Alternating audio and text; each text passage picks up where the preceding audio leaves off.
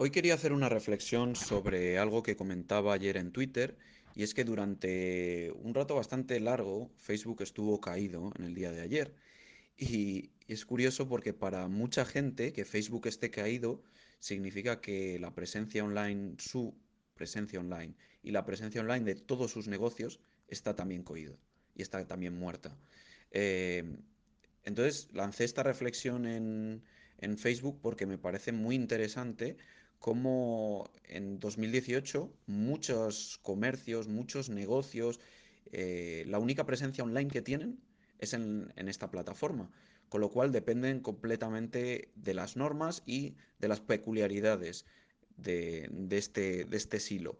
¿Qué quiere decir esto? Bueno, pues que si el día de mañana Facebook decide que tu negocio no debe de estar en su plataforma, tu presencia online está completamente perdida. Sobre todo en, esta época donde la venta online, la promoción online es tan importante, esto puede significar un problema muy grande para, tu negocio. Pero también es cierto que mucha gente solo escribe y e interactúa con, con Facebook a la hora de consumir contenido, como comentábamos en, en, los micropodcasts anteriores. Me gustaría también saber un poco, en vuestra experiencia, cuántos negocios y, y cuántos comercios o interacciones que hacéis con otras personas dependen de una página de Facebook, de un grupo de Facebook, y cómo creéis que esto va a evolucionar.